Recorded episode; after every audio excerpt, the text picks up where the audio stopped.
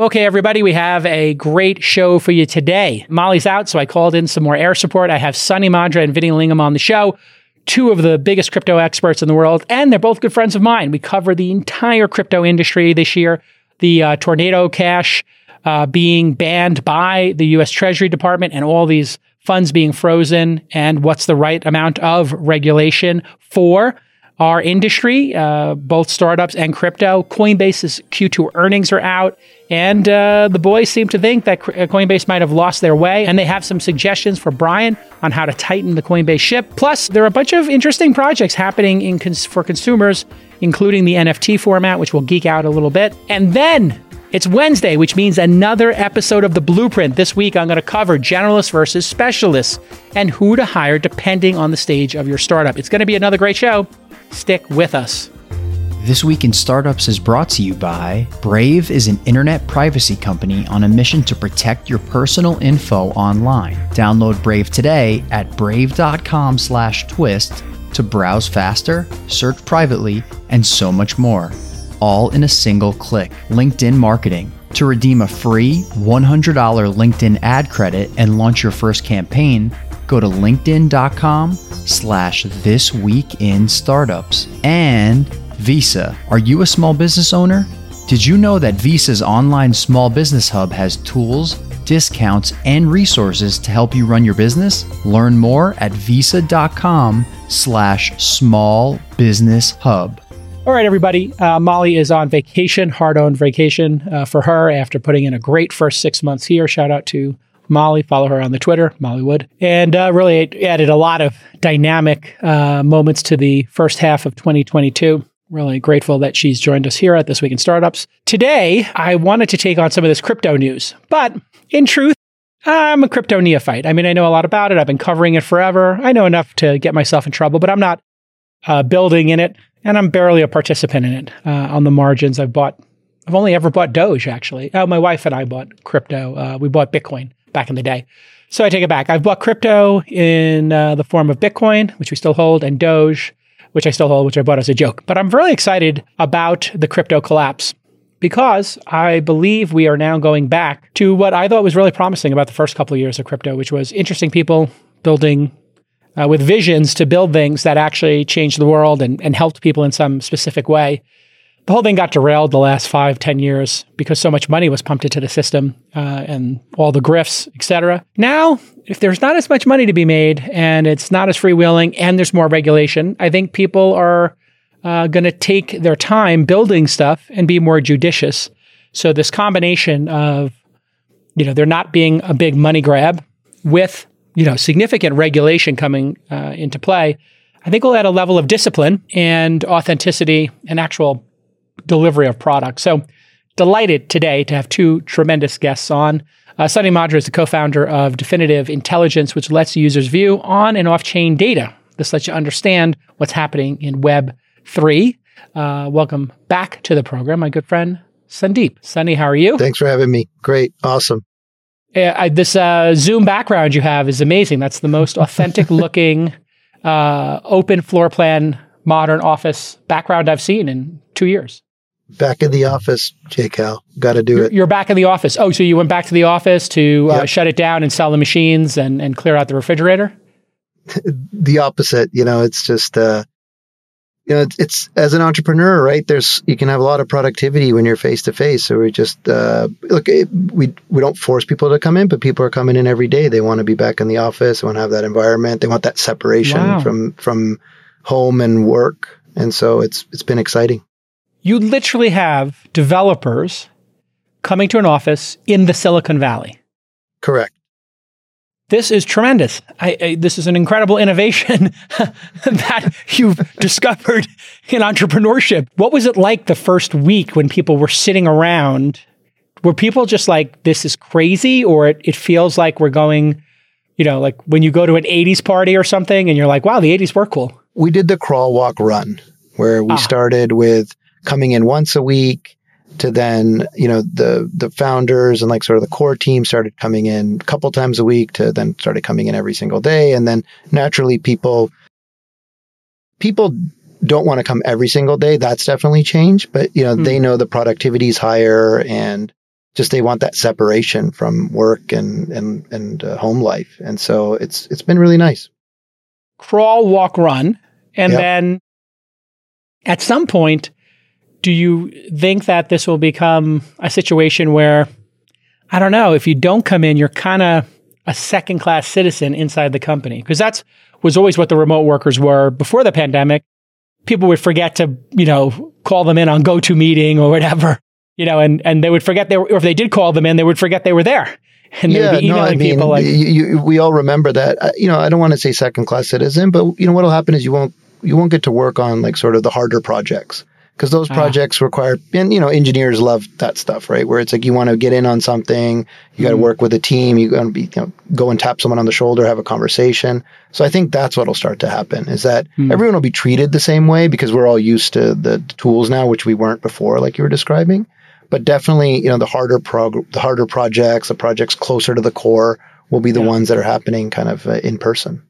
So you would intend... or we, uh, the industry, I'll, I'll take it away from your company, but the natural order will be, you know, at the H Q where the founders are, that's when the interesting, interesting stuff's going to go down. And if you choose to be a work from home employee, eh, you might be doing the cleanup work. You might be doing yeah. the, the, the, the grudge work. So something to consider. All right. Uh, also joining us today, another one of our good friends, Vinny Lingham. He's the co-founder of Civic. He was one of the earliest people I know talking about crypto.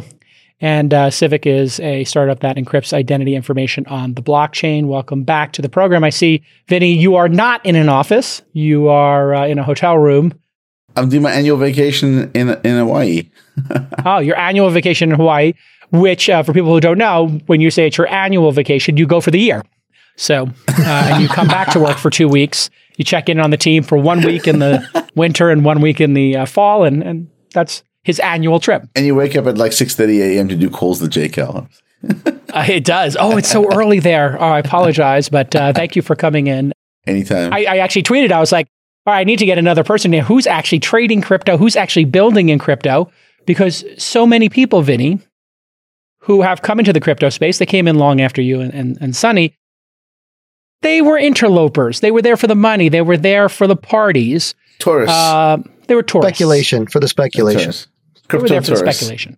Yeah. Just, Vinny, give me the general vibe in crypto today, now that, you know, let's face it, some of these projects lost, whatever, ninety-five percent of their value. They're not coming back, uh, the majority uh, of these projects, I, I would guess. I wouldn't say, I, I wouldn't, yeah, the majority I, I agree with. I think there are some that have been hit really hard, but they're really good projects, and it's just a evaluation and timing issue. It's like, the, fundamentally, the problem in crypto is that because you don't have yield right now in a lot of these projects, so like with stocks and, and, and bonds and whatever else, you get, you know, profits and dividends and yield coming out of it. So the reason to own something is because it pays out something for you, uh, you know, whether it's dollars or pounds or whatever. Uh, crypto, we don't really have this yield mechanism figured out yet. We've got things like staking.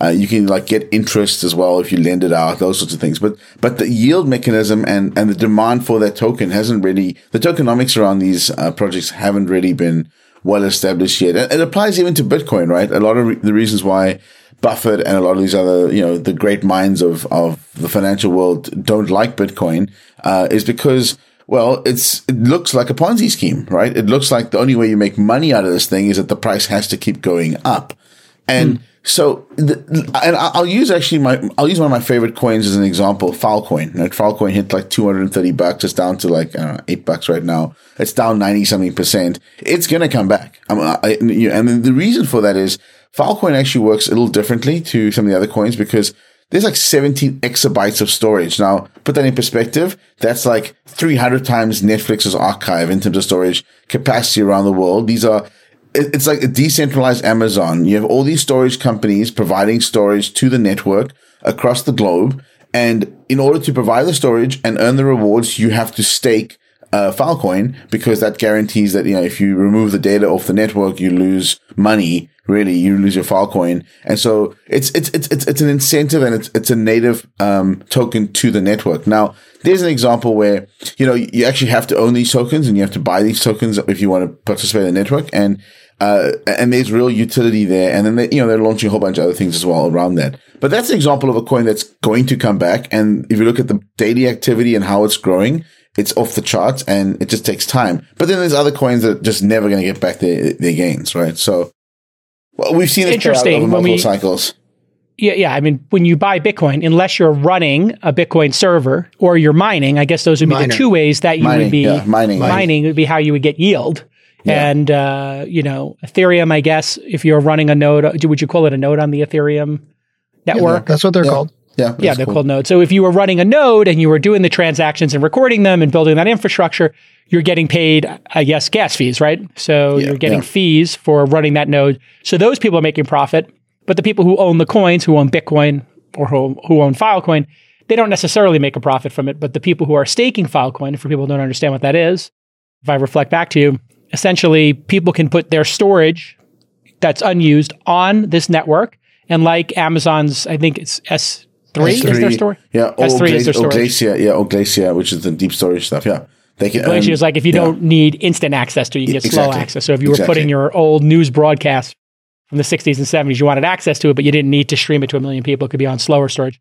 So Filecoin is doing that in this distributed network. I always thought it was a very interesting project. We actually had an investment in a company called Space Monkey, which yep. was a distributing mm. company yeah, where there was that. a hard that. drive. Yeah, I, I, bought, you, I bought one. I bought one of those I things. bought one too, and it was at, yeah. was at one of my conferences, and we invested in it. It was a great idea, which is if you got a terabyte a hard drive, you put it on the network, you get five hundred gigs. You put five hundred gigs on the network, you're automatically backed up, encrypted across the whole network. You would never lose uh, any of your files. Uh, it was pretty clever before iCloud existed, you know, with Apple mm-hmm. and stuff.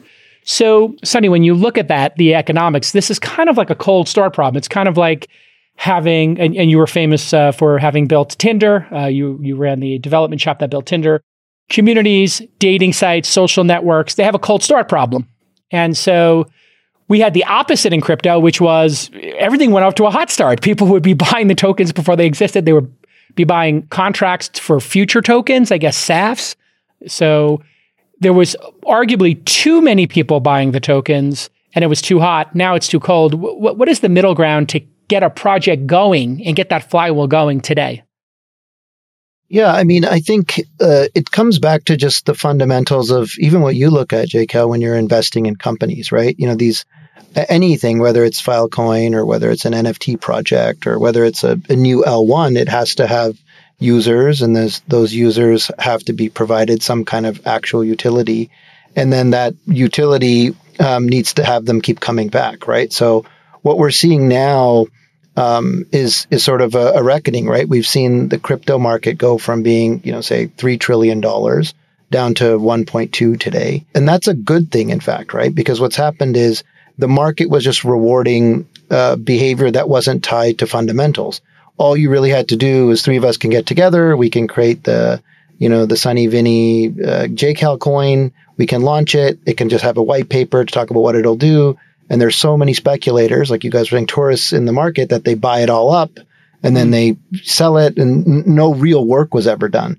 Now we're going back to fundamentals where real work has to be done. You have to prove real value. You have to show, it doesn't have to have dividends, right? You know, we've all invested in tech companies that don't have that, but they're producing products and providing a real service to users. And, and that, that's what we're, that's what we're coming back to now, is we're starting to see that really, really push through the ecosystem heavily. That's fantastic. And I think getting back to fundamentals and basics makes me excited about crypto again. I have actually been, you know, I've been a big crypto skeptic because of the grifts. I was fascinated, then I was disgusted, and now I am back to fascinated because as a capital allocator and a builder of companies, I love innovation. And so we'll get to some of the really unique innovations that are going on.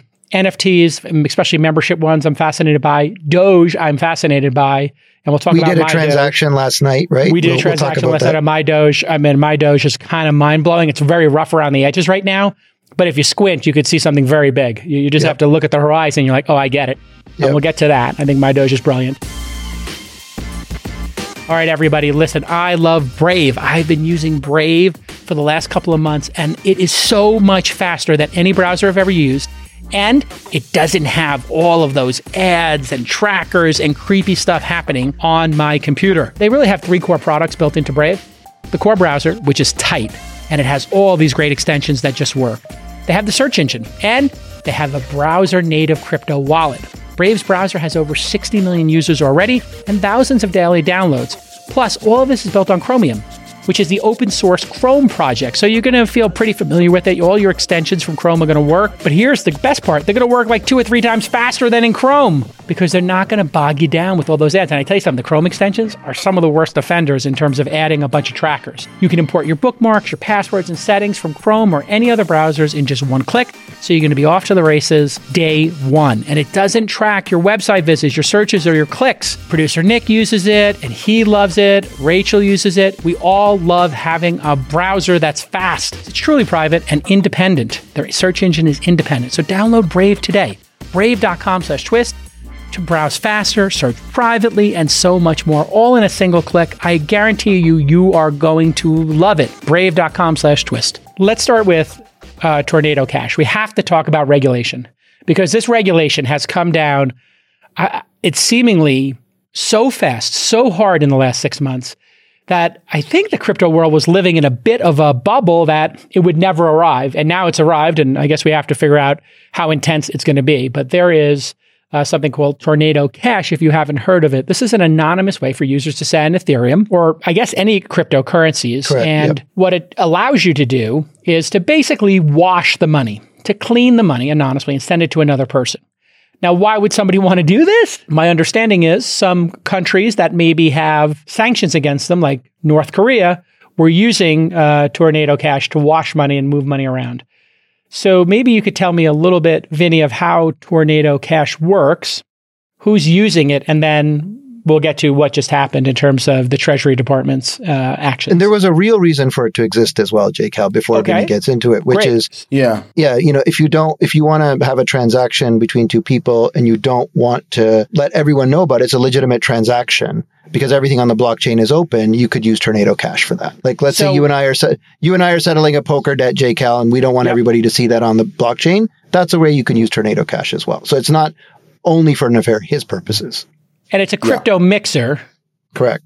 That anonymizes it. I, I've heard this described as a Tumblr where a bunch of crypto goes into this. You, you shake it all up. Everybody shakes up their other transactions. You got hundreds of transactions going into a Tumblr and then out comes some output. Is that how it works, Vinny? Or could you describe a little bit to the audience? I've never actually used it because ah. I, I've never really ne- needed to in all my years in crypto. Uh, I tend to have different ways of... Guilty. Like, Guilty. No, no, no, no. We would no, never no. know if you did.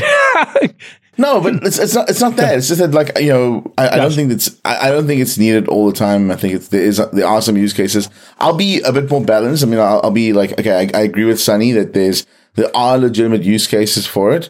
Uh, I think that there's uh, you know, I, I'd say I probably lean more towards the regulator side of things, where I say, look, there, there's a lot of volume going through there, and they don't know where it's coming from, and so if exchanges want to be regulated and have licenses and be participating in the A M L, uh, K Y C sort of regime that we have today. I'm not saying that I agree with it. I'm just saying that's the way it is. Um, you know, you can't touch Tornado Cash because you just don't know. It's it's, it's an anonymous, it's basically anonymous money uh, at that point. So, you know, if you touch it, you basically are, you know, breaching all your regulations.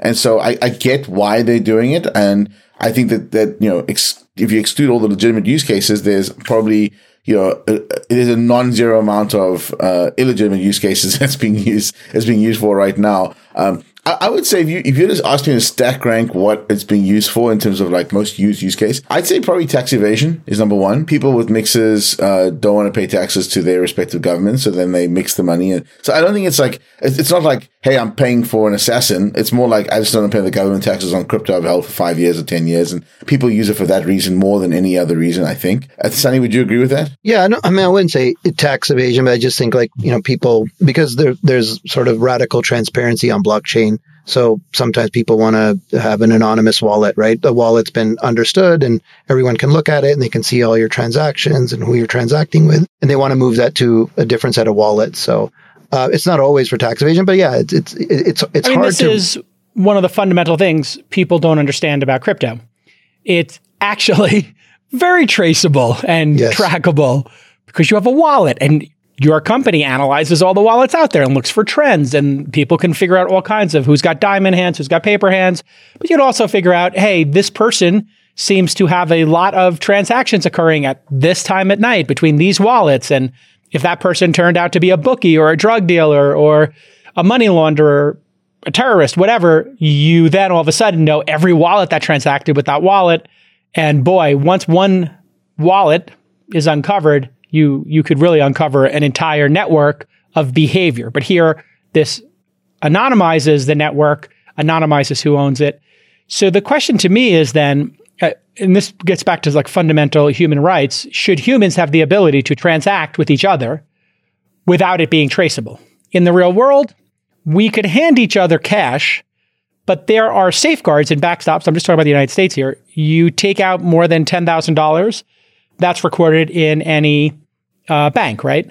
If you were to, um, but that doesn't mean people can't hand each other piles of cash. But if you go through airports, uh, especially over borders, you have to declare. So we do have some backstops for cash, but here we're talking about there are no rules. Nobody, it, it's a, this is a permissionless system. This is a, a distributed system that nobody controls, right? There's, yeah, somebody wrote the Tornado Cash uh, just network. Remember, like, we we can't apply the we can't apply the U S rules to the whole world. The world. Okay, this is, it's, it's it's not it's not fair, right? So everyone lives in a different country, different regimes. Some are more oppressive than others. For some, in, in some regimes, like, you know, tax evasion is a legitimate uh, reason. Like, if you were, lived in a oppressive country that was, you know, uh, doing all sorts of things as people, you don't want to pay taxes, and you you felt like, you know, uh, vindicated there, or like, it's fine. Like, I think that I think that that.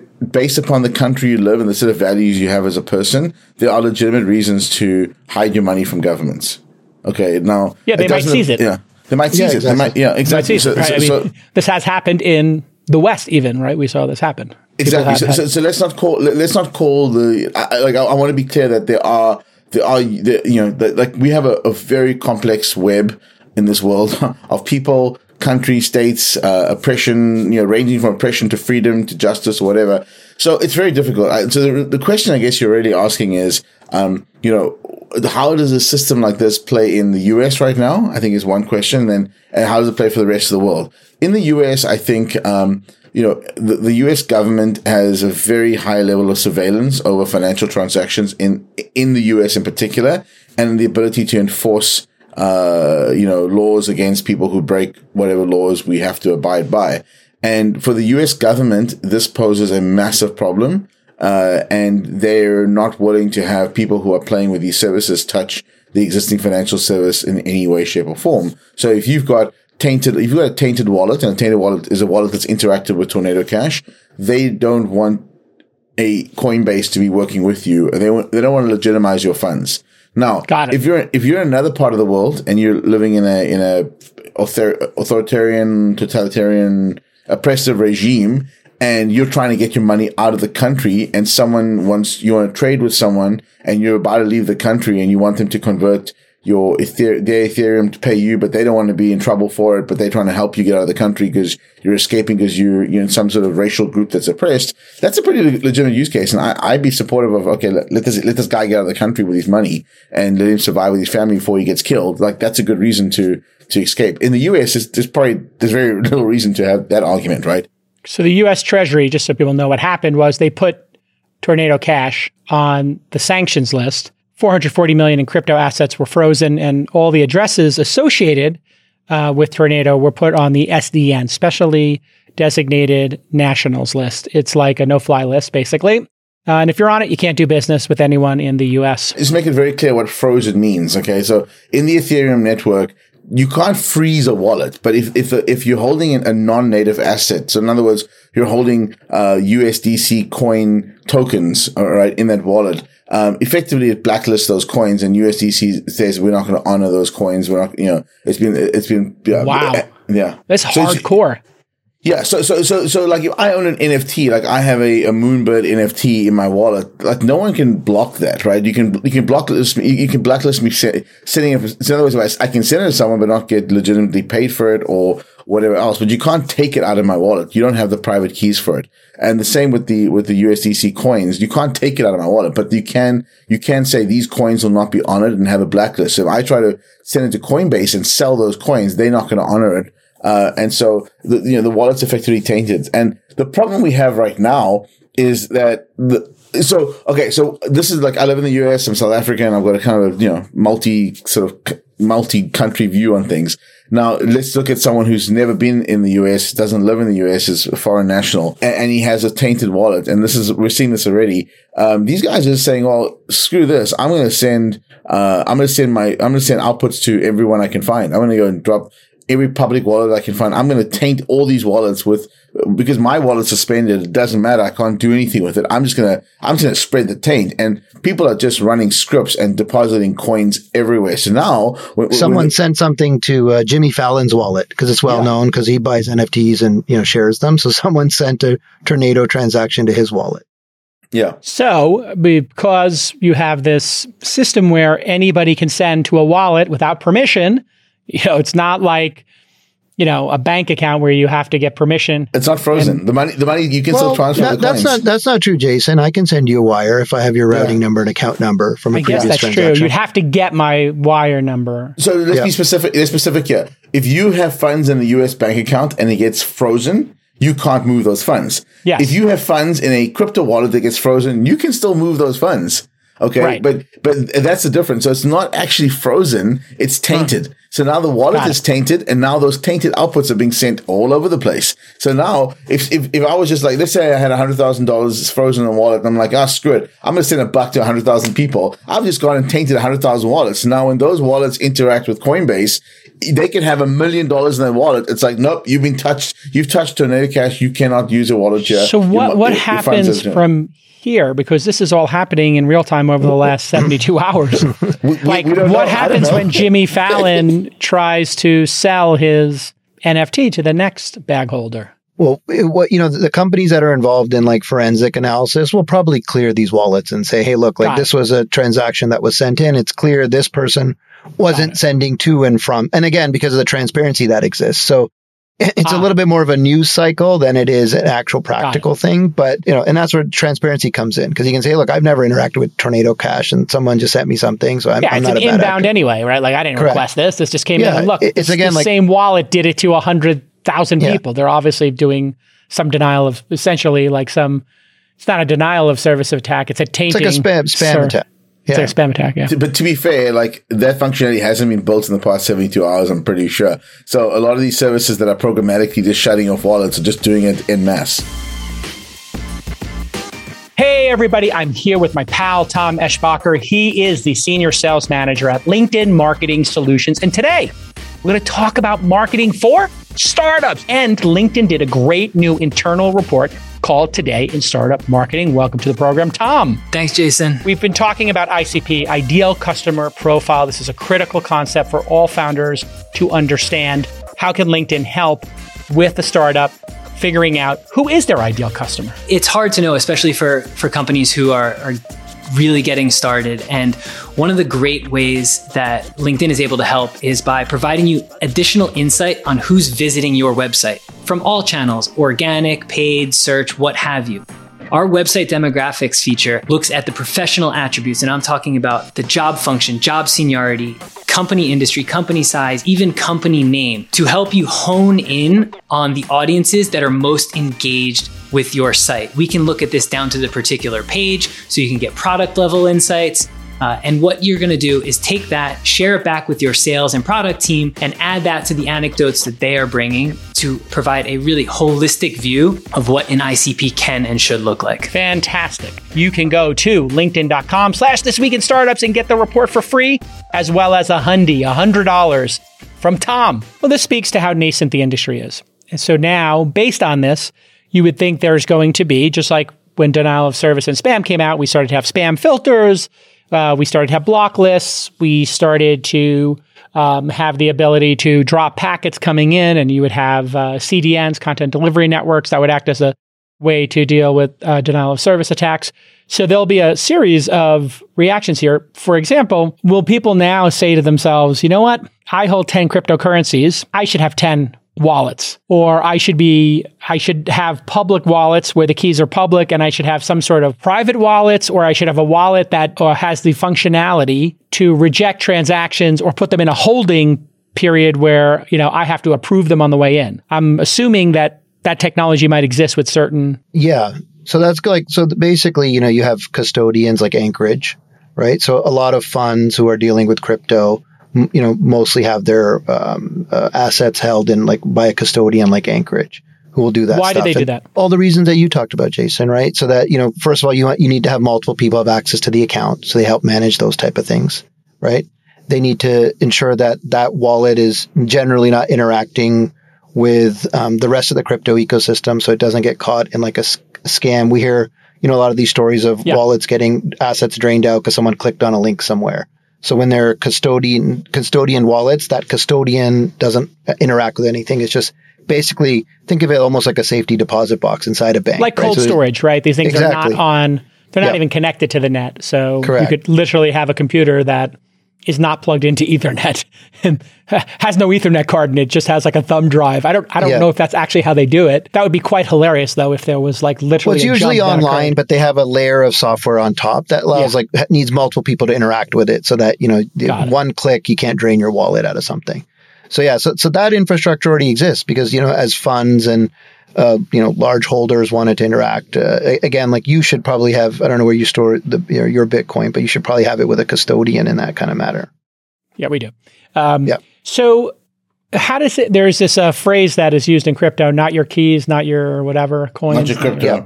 Yeah. Not your crypto. Not your keys, yeah. not, not your crypto. crypto. So yeah. does this change people's thinking on this, that, hey, custodians are better to have? Because wasn't what we saw with one of the recent implosions that people were sending their money into essentially a hedge fund that was buying yeah. crypto, and so they didn't actually have access to their crypto? It's a really good point, Jason. And I think the way to think about it is there's different types of custodial wallets. In those cases, those custodial wallets existed, say, within an exchange, which was doing something else with their assets, right? When you are with a like a specific custodian-only service, they're not taking your crypto and lending it out and doing something Staking else with it, it right? Whatever, and yeah. exactly. So you really kind of have to separate what your custodian or your custodial wallet provider is doing. Are they just a custodial wallet provider, or are they a are they a provider where you're you're storing stuff with them, and then, you know, somewhere in the fine print when you did that, they said, hey, we're just like a bank, right? When you we put our money with a, a bank, they take it and they lend it out to other people. And so that was in the, you know, explicit understanding with them. Um, but, you know, people didn't really understand that that's what was happening. And then yeah. when they, they show up and say, oh, sorry, we've gone bankrupt. We don't have your funds. There, there was a bit of the surprise. The timing there. Of this is also interesting because we had the Coinbase action where there were some Coinbase employees that were front running the market. Yep. Coinbase doesn't allow you. It's not like an open exchange. They would approve which coins they list. Would be tradable and would be listed. So people were front running the market, knowing that, hey, Coinbase has millions of, you know, uh, people retail using it. Retail investors, yeah. Retail investors. Therefore, when you're on Coinbase, it's like the first, it's like an I P O essentially. Yep. Um, I, I think it's probably analogous, right? All of a sudden, the public, you know, has access to it writ large, and so they now are saying, hey, these were uh, the S E C's position. I think it was the Southern District of New York and the Department of Justice's position is, hey, these are securities. And now Brian Armstrong is like, what? We we put all threes through with the Howey test. We put them through our own thing. They're not securities.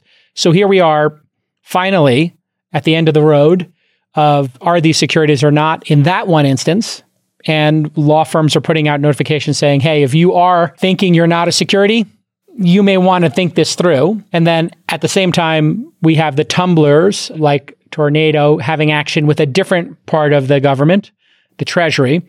And then on top of that, we have U S D C, which is Jeremy Allaire's uh, company, and they, uh, Circle, they have their coins, and they are now printing every day, I believe. I think it's daily. It might be weekly, what their holdings are, and they're like, we're not going to have Chinese paper in here, all the tether yep. issues.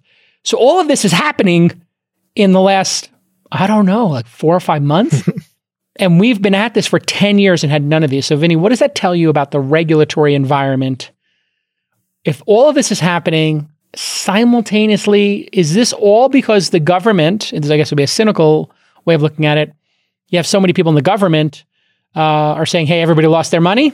Now's the time for us to start regulating. Or is it just, hey, this is built up and got large enough. Now's the time to start regulating. The timing seems to me to be the six months after the crypto collapse. It's pretty yeah. suspect in my mind, but I don't, I wouldn't say unpredictable.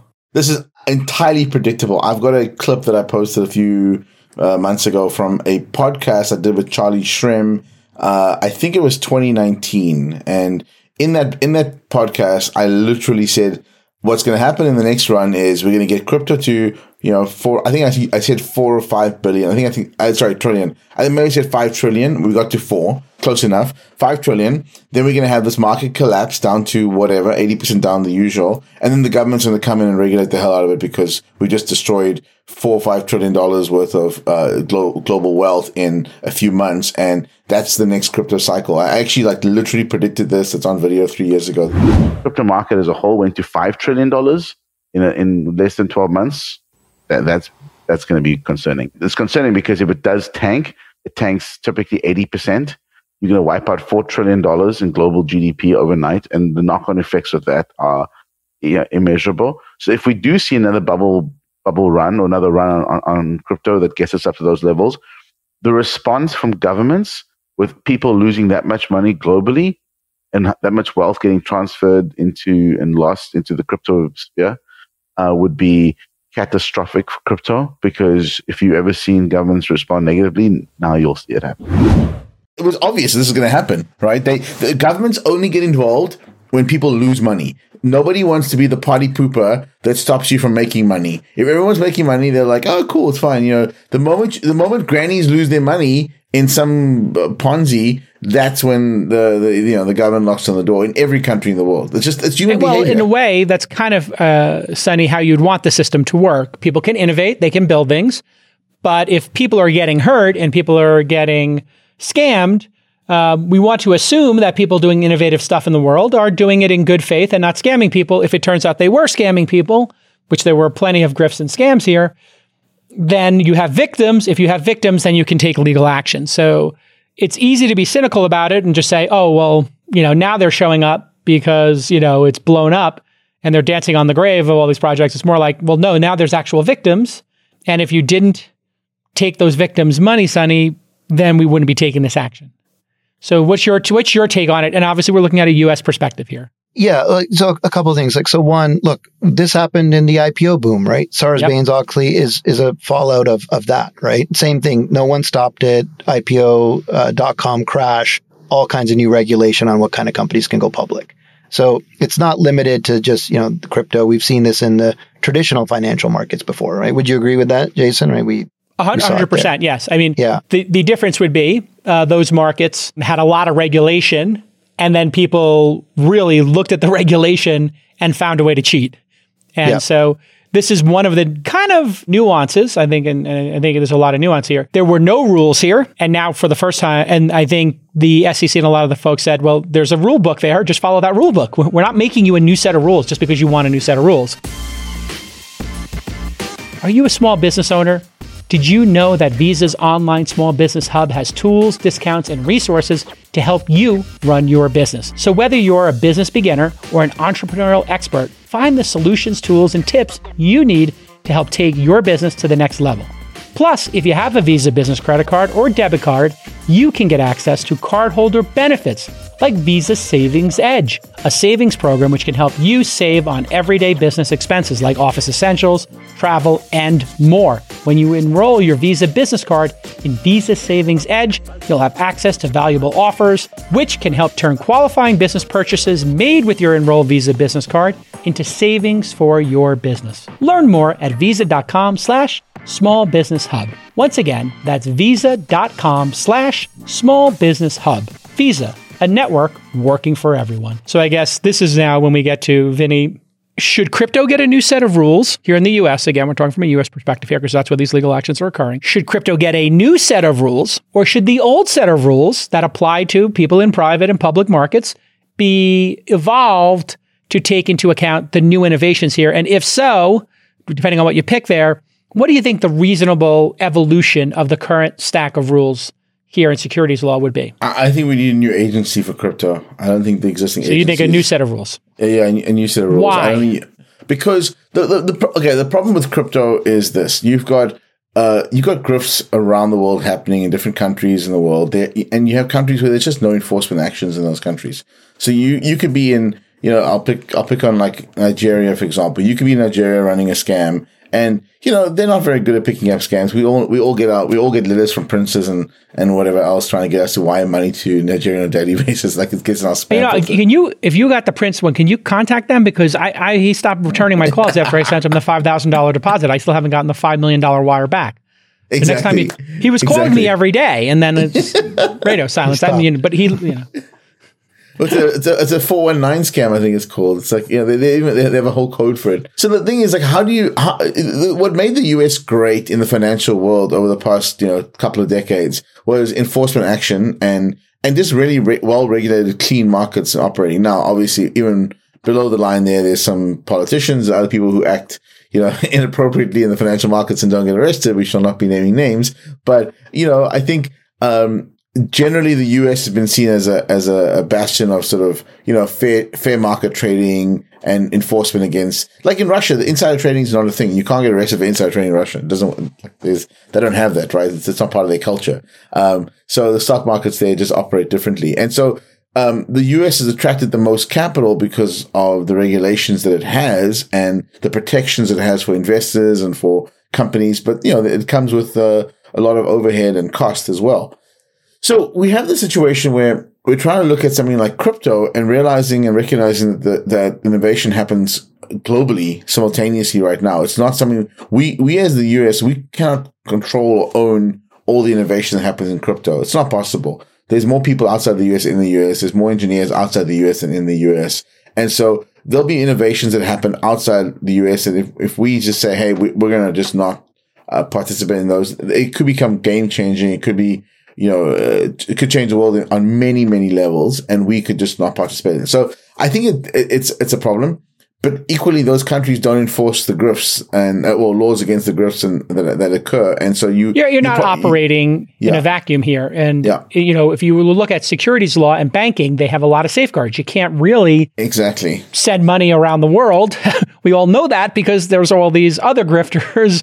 You know, Western Union or whatever, taking five percent or ten percent of people's money when they try to send money around the world. So that system's been locked down. The security system is locked down in regional. If you were I P O in Australia, Japan, the U K, Germany, or the U S, those are all different markets. They all have different rules and regulations. So, Sunny, what do you think? Should we evolve the existing laws or should we have a new agency for crypto? And then how should that agency operate?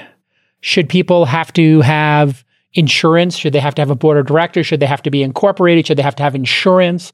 Should there be a limit to the size? Should there be K Y C? How would you, yeah. you know, come up with a reasonable stack of regulations? And do you, are you with the new or evolving the old? And then I'll give my perspective. Yeah, I, I think it needs to be a new set of regu- like a new agency, but that builds off the existing set. It's always good, you know, there's a lot of red tape that gets built, so you want to remove some of that. And so that that's what you get with the new agency.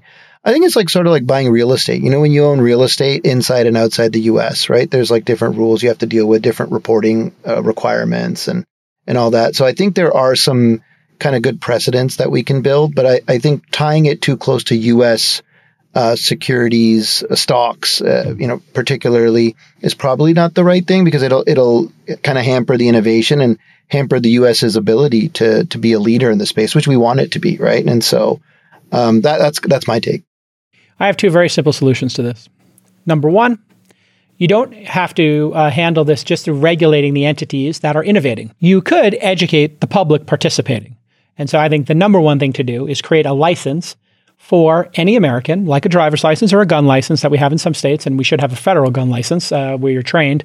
Should be a four or five hour course. It should be a fifty to one hundred fifty question test. It should be rigorous, but not insurmountable for somebody with a high school education, basically. And it should act as the course you should have taken in high school to understand diversification, to, to understand Ponzi schemes, to understand the history of Ponzi schemes, to understand the value, earnings, shares, debt, just understand the basic fundamentals of how to evaluate a project slash company slash opportunity.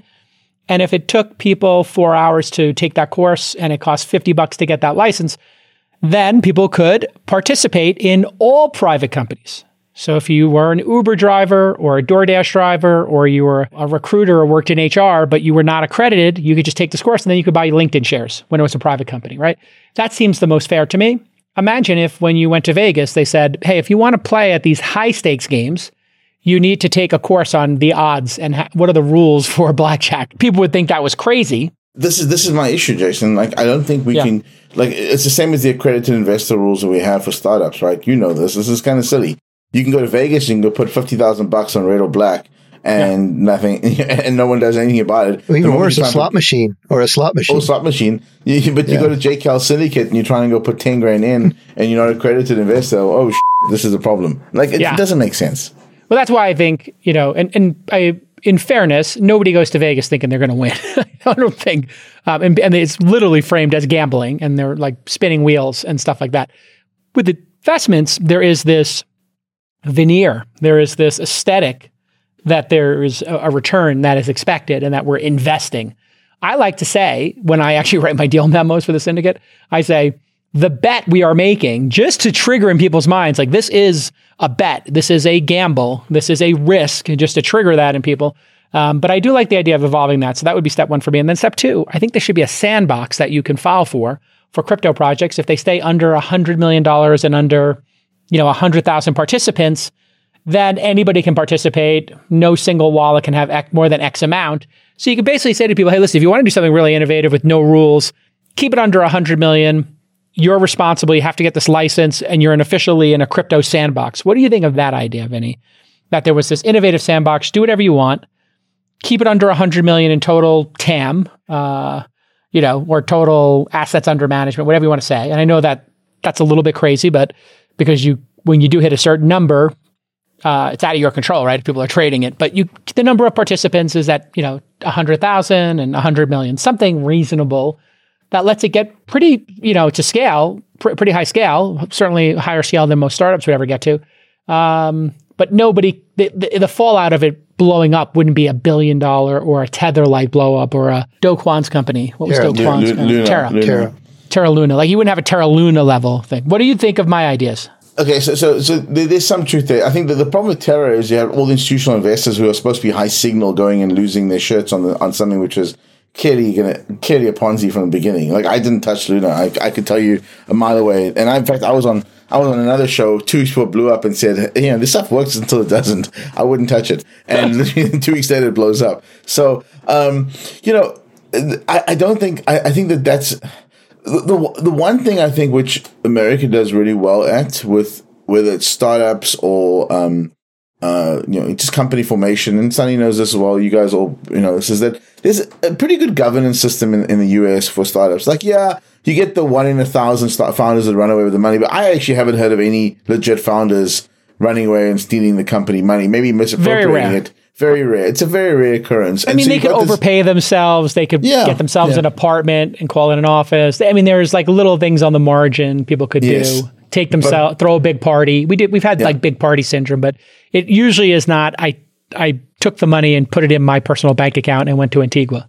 It's the exception and not the rule. I mean, if you look at the Y C companies, the tech stars, uh, the, the support system, the network, the people, you know, the, the thing is this, the moment you have more people uh, uh, like, you know, joining a company. So you have a board, you have a couple of investors, you have people active in the company, you have other fun, you know, you have a team of people who are like, hey, this guy's worked in three startups before, this guy's legit. You put these teams together, you have this like network that really works well, and you can take bets on these people, and they don't have to succeed. That's not the point.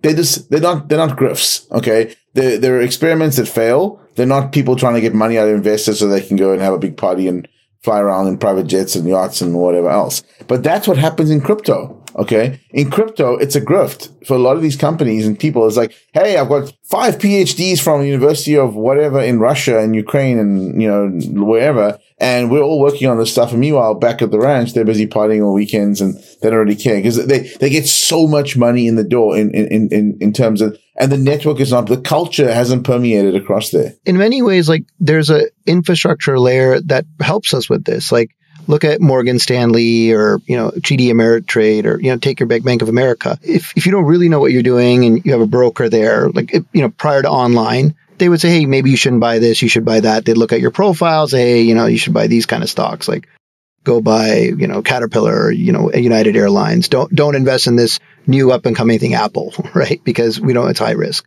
And I thought, like, in in many ways, like, that's what some of these exchanges were supposed to do to folks. This is where I think Coinbase let people down, right? Is that they were meant to be that. They were meant to be the filter to say, hey, look, okay, you can go out onto the crypto rails yourself and go to sushi and buy whatever you want, but then you really should know what you're doing. But if you don't really know, we're going to be kind of like the brokerage in front of you, and we're we'll going to basically help you. We'll be the V C firm. We'll be Sequoia that no, says, hey, this no, is a legit I, enterprise. I don't, even, I don't even say it's that. I think it's like more like we're the Morgan Stanley, right? Morgan we're Stanley, gonna, okay. We'll put our, we're putting our logo on this. Yeah, we're your financial advisor, and we're not going to bring, you know, coins onto our platform, and we're going to tell... you know, these folks, our retail folks that are coming in, hey, these are things that we vetted. We understand, we've done the work to understand it. So instead of, if the ecosystem of coins is, um, you know, there's like three hundred thousand coins out there. I don't know if people know that. There's about three hundred fifty thousand tokens out there right now. And there's, you know, probably only, you know, less than five hundred that should be tra- tradable. And so I think that's the, that's what sort of some of these companies are supposed to do. And, you know, Robinhood is in that bucket, F T X, all these guys are in that bucket. That's where I think the opportunity really lies rather than... They, it, I think they said that's what they were going to do. They were very slow. I mean, the criticism I remember of Robinhood, Coinbase, and a lot of these was, hey, why can't I trade this? It's I should be able to trade it. You know, it's my money. They were taking that side of the argument. But to your point, um, you know, they they they were very judicious, I believe, in the beginning. They were going very slow. People were complaining. And then they went faster. And then even when X R P... when people are like, oh yeah, this is clearly a security because you gave yourself, you control it. They gave yourself most of it. This is not like, this is very different than Bitcoin or Ethereum. And you're trying to pay people off to list it on their, you're literally trying to pay people off to list it mm-hmm. on their exchanges. They took X R P off, yep. um, which I think it was a very controversial move. So I guess people could argue both sides of that. And speaking of Coinbase, boy, they just got, a, had a really rough Q two. Billion dollar net loss. Company was trading at three hundred fifty-seven dollars a share. Dropped down to fifty-three. It's trading at ninety-eight right now or so. Uh, so it was down eighty-five percent. Now it's down something like seventy-two percent. And it's had a little bit of a, a little bit of a rebound, obviously. They have a twenty billion dollars market cap, but here's the Q two results, and it's not pretty. Net revenue down eight hundred million dollars, down thirty-three percent from the one point two billion dollars quarter over quarter. So that's a thirty-three percent drop from Q one to Q two. Transaction revenue down thirty-four percent. Subscription and services revenue down three percent. So I guess people are not canceling their subscriptions, uh, which makes sense. Trading volume down thirty percent quarter over quarter. And monthly transacting users, nine million, down only three percent quarter over quarter. So that's fascinating to me. It seems like people are still transacting on the platform. Assets on the platform, ninety-six billion, down sixty-two point five percent from two hundred fifty-six billion quarter over quarter. So that's extraordinary too. Uh, they're doing massive uh, redu- reductions in spending, terminated eighteen percent of employees in June. That obviously did not hit the books in time for Q two. Probably would see that, I think if they gave them three to six months, you'd probably start to see that hit in Q four. You wouldn't even see that in Q three. Hiring freeze, uh, less paid media and incentives and all that kind of stuff. So what, it, and then obviously you have this actions taking against them, um, and who knows what that leads to. Um, I would think a huge fine, but I don't know. If they give a huge fine for listing securities, let's take out the insider trading thing, could they reverse and say you can't, these things are securities, so you have to do K Y C on everybody and make sure they're accredited investors? Is, is that a possible outcome here, Sunny? Well, Coinbase already K Y Cs, right? You can't make a Coinbase account without sure. K Y C. I'm sorry, what, I meant yeah. accreditation, yeah. Yeah, so ac- accreditation, yeah, they, they, you know, they may have to take the lead of the U S government and regulators here and, wow. and, and yeah. I mean, it, what would that look like? That would be, I mean, I, it's six percent of the country is accredited. It would be basically for trading in alts. I mean, I think that they would probably allow you to trade uh, U S D C, Ethereum, Bitcoin, maybe maybe five coins, which are, you know, ten coins, which they could say, oh, hey, these are commodities, these are legit coins. The rest are all like, and, and yeah. I actually don't think it's, I don't think it's a bad idea. Actually, I yeah. think that that people should like. There, there could be two levels of service at Coinbase where. For the majority of users, you come in and you, you know, if you want to buy Bitcoin, easy, no problem. If you want to start d- d- delving into other things, there's a a test that you go through or, or, or a... Well, it's not even know, a test, Vinny. Like, we, we have this with our Morgan Stanley account. Same thing, yeah. right? You can yeah. go in and you can kind of o- online get an account to buy, you know, securities. But mm-hmm. if you want to do options, you have to go or through leverage, a secondary. Yeah, yeah exa- yeah, you want to do yeah, leverage, yeah. you have to go through a yeah. secondary process, right? So yeah, yeah, exactly. you know, we we've seen this before, and it works fine, and it works at scale, and it saves people. Yeah, yeah. So this is the more risk you're planning on taking, the more friction has to get added, which has been the opposite of what we do in Silicon Valley. We try to reduce friction. Hey. Have you ever heard of leverage? You now have it. Click here. You ever want a margin loan? You now have a margin loan. Here, click here to turn it on. So there probably is some middle ground here between just turning on services for people and maybe having them watch a video, talk to somebody on the phone, go through three or four steps. Yeah, fill As, out a but form. One example, yeah. we have a thirty-day wait period. People apply for the syndicate. They get to read the deal memos for the first thirty days. They can't participate in them. We have to get to know them. They have to get to know us. There's thirty days. And that's for accredited investors. I also think, I think like it's a, it's a combination of two things. It's, that's one. The second thing is Coinbase has got a lot of crap listed on the, on the, on there right now. And, and that's what Sunny was alluding to. And they probably need to say, look, we're going to have to give people a secondary process and reduce the scope of what you can buy at Coinbase. Cause like some of these coins are just teams are it, like, I don't know. I'm, I'm skeptical. Hmm. Yeah, that, I was I was kind of disappointed with that at scale, right? Is that, you know, obviously started with Bitcoin and then, you know, sort of the blue chip assets. But, you know, towards the end, it was sort of uh, really scary what was getting listed on there. And you'd say, you know, we go back to where we started the conversation, right? Projects that, you know, had a good white paper, but maybe hadn't hadn't implemented it yet. And so you're buying really into the speculation, which is a bit scary. I did see there was some project where somebody posed as nine developers. Yeah, that was on Solana. Yeah, it was, it was uh, basically yeah. someone recreated, you know, the DeFi ecosystem really took off in, in Ethereum in uh, the kind of, I'd say about a year and a half ago. And then someone went and recreated much of that ecosystem, but just as kind of uh, the, the same group was just doing it in multiple places and uh, did that on the Solana ecosystem, which was a bit scary too. But it was one person who created I think nine it was a accounts. Brother. Yeah, it was like brothers. Yeah, two guys. And so they created multiple accounts because they realized, hey, people are basing the validity of a project on the commits. Correct. In other words, developers writing unique sets of code, committing them to the repository, and it becoming part of the project or product, essentially. Yep. So by creating nine of them and keeping nine windows up or nine instances up. Well, they had created, uh, just to be clear, they created nine personas. So there was personas, two guys. Right. Exactly. And they pretended like, oh, two guys started project A, these other two guys started project B, and the other two guys started project C. And I mean, these that's projects wild. Were all, yeah, yeah. It's, it's, well, that's where the pseudonymous stuff, again, you know, when the going back to what we were just talking about with Coinbase or whoever's listing these things, you really should, you, I think it's very, very challenging to list a project on an exchange where you don't really know who the people are, right? And, you know, if they're pseudonymous folks. And I'm not saying any of these were, but these are the type of things that we're expecting the exchanges to handle for us going forward. I mean, this is, uh, you know, if you're going to, the I, I know one of the N F T projects, the high-profile ones, was like, we should be anonymous. And it was like, well, if you're selling tens of millions of dollars or hundreds of millions of hundreds, dollars worth yeah. of N F Ts. It was the, the, U, the Yuga guys, right? They they yeah, were anonymous like, just uh, recently. You're, yeah. You don't Board get apes. To be anonymous in business. I don't know where they got that concept from, that like yeah. you could start a corporation that generates hundreds of millions in revenue and takes hundreds of millions in investment and you get to be anonymous, but that's not how it works. Yeah. Under the law. Kind of... It was kind of weird. I just I thought well, their expectation I mean, it, was super it, it, naive. If well, I, it's, if it's I read weird. It correctly. It, it, go, going back to Vinny's point, it's weird because they're based in the U S, right? If if they're yes. maybe somewhere else and the jurisdictions and you know whatever safety reasons for them allow them to do it, fine. But like the safety reason is bullshit. Honestly, yeah. like come on, like if you're if you get to be a billionaire, you get to have security. If you yep. feel you have security issues, like that's yep. part of what comes with.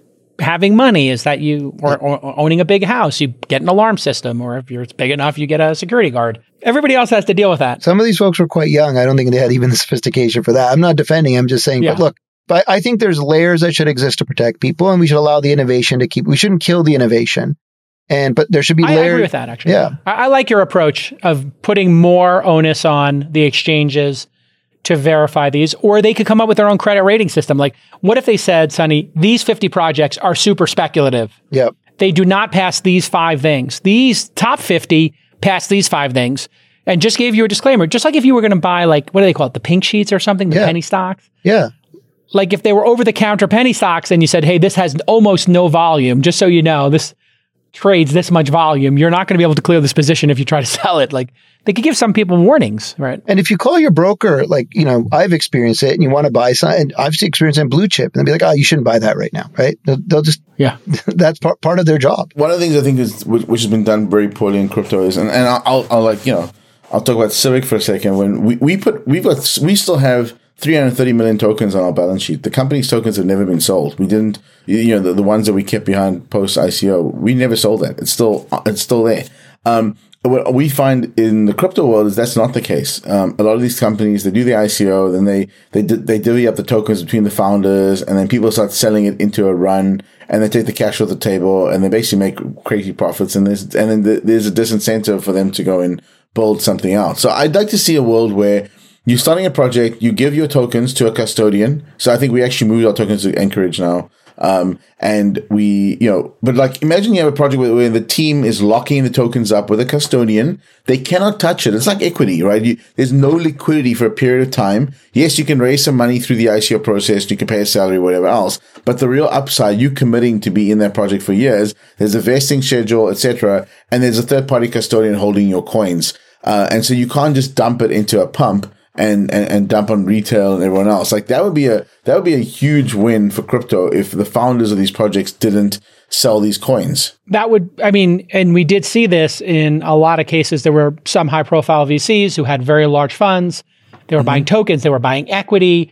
And, you know, the rules for, it seemed like every time I was involved in, you know, trying to assess one of these companies and I asked these questions, like, they were like, yeah, well, that's private. And I'm like, wait, what, what do you mean it's private? Well, it's private between this person and that party, what deal they have. And it's like, oh, everybody negotiates a different deal? Yeah. You know, one investor has six months, another investor has three yeah. months. You know, then some other investor comes in, the last one, the founder needs the money. And the person's like, well, I don't want to have a lockup, but I got a million dollars here for you. And the other two people don't need to know about it. That's why we have share classes. That's why we yeah. have board resolutions. Yeah. Yeah. If you want to change the number of board seats. So people were, I think, purposely skirting these rules Yeah. and basically creating an, an unlevel playing field. And all that does is create distrust in the entire system, which makes people not want to participate in the, the future. Go- the governance in crypto sucks, man. It's terrible. It's like, so uh, this is one of the, one of the sort of bugbears I have on, on, on crypto, whether it's in the States or outside the States, is that just, it's just, it's, it's kind of, it's literally the wild, wild west right now. And it has been for years. And, you know, a lot of people, uh, you, if you look at the I C Os of two thousand seventeen and you look at some of the stuff that's still happening today, not much has changed. Not much no. has changed. Well, here, and you know, this is where the crypto industry should regulate itself, Sonny. Like, uh, it's, it's how, how, how do you regulate well, yourself? Well, what happens is the leaders come together and they put pressure on everybody and say, you're part of this consortium. So the, the Movie Picture Association, the M P A A, and the video game industries came together and they came up with their own labeling system because the government was saying, hey, we're a little bit concerned about these movies and kids seeing certain things. And that's when they, you know, they said, okay, we'll come up with P G thirteen. So we'll have G, we'll have P G, we'll have for adults only. Okay, we'll have R. Okay, we'll have N C seventeen. And they came up with their own rating system as opposed to having the government censor them. And then, of course, people didn't like the governing agency. There was complaints about the M P A A. They allowed too much violence, not enough sex. You know, violence gets P G, sex gets R. You know, maybe, you know, that's a little um, parochial or whatever the word is. What if the crypto industry came together and Coinbase said, and F T X, and they said, we're not listing anything unless the founders agree that they will sell no uh, none of their tokens for the first three years are locked up, and they can sell up to five percent a year after that.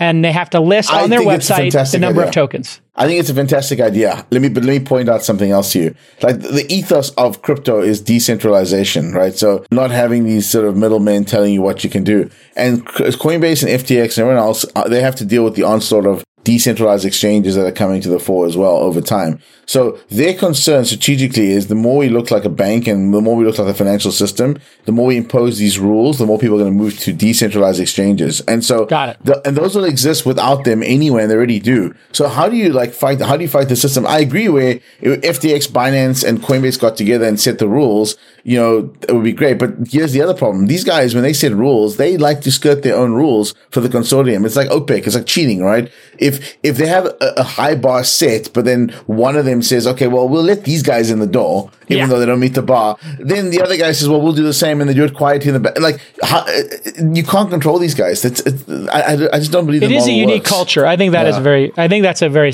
uh, satisfying point. It's a unique culture. And you did have that actually in the movie business. What yeah. happened was uh, people could say, I will not send my movie to get rated by the M P A A. It'll be an unrated film. And so that's yeah. when you saw, remember at the beginning of like films, and it would actually mm. make the film kind of like dangerous. Ooh, like this is yeah. unrated. not, we did not, we didn't even bother sending for rating. And then the big movie chains, the theaters, some theaters would run movies that were unrated. And then the avant-garde art house ones were like, yeah, we'll run an unrated movie. We don't care, you know, buyer beware, et cetera. Okay, let's talk about some cool stuff. Yeah. There's cool stuff going on. I have always loved N F Ts. Um, now, I do think there's a ton of grifts there, but when you combine an N F T with real world value, that to me seemed like, wow, what an interesting concept. Uh, you brought up uh, what Tiffany is doing. Maybe, Sunny, you could set the table here and um, tell us about Tiffany uh, Cyberpunk's collab. Yeah, so you know what these guys did is they did a drop, and they basically said, look, if you um, if if you buy into this drop and you have a, like a cyberpunk, they'll give you a unique uh, piece of jewelry in, in real life. And so um, you know you, you can see how this allows these businesses and brands to start creating these communities, right? So like, think of Tiffany, an incredible brand, right? It's been, been around for a very long time, right? Uh, I think it's part of L V M H, right? And now what they can do is they can, uh, and they've never really probably made the jump to online in any significant way other than a maybe you know, e-commerce or something like that. Yeah, you can order online. That's about it. Like still very transactional. Now they can participate in communities. And so they've, they've kind of started to tie together the notion of community, the notion of like a digital asset and a physical asset, and all that's enabled by crypto. And this is where we're away from any of the grift type of thing or anything like that. And, and I think this is really, really powerful. And that's why we're seeing many of these businesses, especially in, in this, uh, in this area, start to really adopt the technology, right? There's like, I think Prada has done something with Adidas. Um, you know, some other brands are doing something for like provenance of purses. If you buy expensive purses, and these brands want to understand like when these move hands so they can kind of remain connected to those folks. And so this is where you're really starting to see the technology shine, and it, it's kind of really far away from the speculation in these it cases. It really looks cool, by the way. If we could pull up an image of it, Nick, we, there's actually images on the web of the crypto punk pendant or like little necklace. And so I guess the question is then, if you were Do, does, does, does Sunny, the N F T and the pendant then exist independent of each other when you unlock it? So I could sell you the N F T of it, and I could sell Vinny the pendant, or I guess that would be up to the owner? It would be up to the owner, but it would sort of be weird to separate those things, because yeah. you'd want you'd want it together as a package, and then you'd want like whatever future things come with it. Now, look, Tiffany's also did some things here that, again, like you know, sort of very big company as yeah, there, there's a great picture of one, right? Um, and Tiffany did something weird, is which when, when you, when you decide to mint, uh, with your, if you're the owner of this particular punk, they were assigning the rights of that punk to Tiffany. And so like, this is where, you know, so, some evolution has to happen, because that's, that, and that's probably, you know, Tiffany maybe trying to pull a fast one on some folks, but, um, but look, the I P I, is the most interesting thing of those N F T projects. The fact that if I own, um, a Bored Ape, Yep. I can make my own comic book out of it, and then you can make yeah. a different style comic book. Vinny could make an adult comic book, I suppose. Yep. Um, yeah, I don't know if there's people have any... done food brands. People have done yeah. food brands off their off their particular apes, right? You know, Snoop is doing a bunch of stuff with his, and so people are doing that now. That to me is the wildest concept. Is like, okay, the Marvel I P, each character is owned by a different entity. And so yep. I own Iron Man. I can make my own soft drinks, which in fact, Marvel did. They sold Spider-Man. Yeah. Um, and then they sold Fo- the Fantastic Four and the X-Men to Fox. They had sold, and Conan the Barbarian, I think, was always independently owned, but licensed. So they, they, the Conan I P is also independent and outside of Marvel. So this is a very fascinating concept. What are your thoughts on this, Vinny? Like, uh, do you think that this is actually the maturation of the N F T space? So it's interesting because, like, if those of you following the Moonbirds kerfuffle the past couple of days, where um, oh, I, well, I'm not Ro- aware of that. I know that's Kevin Rose's new yeah, yeah. N F T. So maybe you could set the stage there. So, so when when the Moonbirds uh, were sold, and you know initially, and Proof Collective um, uh, project was launched. One of the things that you were assigned the rights to own your Moonbird and all the I P associated with it uh, mm-hmm. would, would would vest with you. So it's a um, you know you buy you bought a Moonbird, so you own whatever the the, the I P was. Um, and then they made a change a couple of days ago, about just under a week ago, um, where they moved to something called C C zero, which is effectively a, a new emerging standard where all the I P and artwork is in the public domain. So I can take your Moonbird and go create a comic book out of it. I can go do whatever I want, and and, and I'm still trying to understand Creative the Commons reasons for, for zero. Yeah, I Creative guess? Commons zero, C C zero, huh. yeah, yeah, which basically means that there's like zero I P associated. This is all public domain uh, stuff. You own the token still, But the, the rights to the artwork, the I P, you can go and modify it without permission. You can do whatever you want. I could take your Moonbird and do. And so it's created a whole bit of a, uh, like I said, a, inadvertent rug pull. That's how they would yeah. perceive it. Yes. That's they, their perception. You, know, you, had, you had something that was just taken away from you, right? Yes. You had the rights and now it's gone. It never feels good. But I think it's, on balance, um, you know, the arguments are like, look, it's just hard to police this, this, the, the state of crypto. So if you, if you start from a position where, look, you own the, the you own the, the, the, the token, but the, the Moonbird collection, for example, is in the public domain. Some other artists are using C C zero as well. There's a movement towards it. Uh, I haven't spent enough time thinking about it, uh, to have a, a good educated opinion. I think and these are the examples where you have to just trust the leaders of the projects and the team and say, look, they've probably thought about this long and hard more than any of us. If they think this is good for the project ultimately and for what they're building and their roadmap, you just got to support them and say, fine. Because this is the problem. People always go with like, you, you, you've seen this with Elon over the, over the decades, right? It's like, oh, he's a really smart guy, but I don't agree with what he's doing. Like yeah. That's a cognitive dissonance, you know? Like if you believe the guy is smarter than you, and you disagree with what he's doing, it means that you don't appreciate that he can see things at different levels. So it's just, uh, I, I sit back and I go, okay, fine. I haven't sold any Moonbirds. In fact, I may even buy a few more right now at the lower prices because I think, you know, Kevin's a solid guy.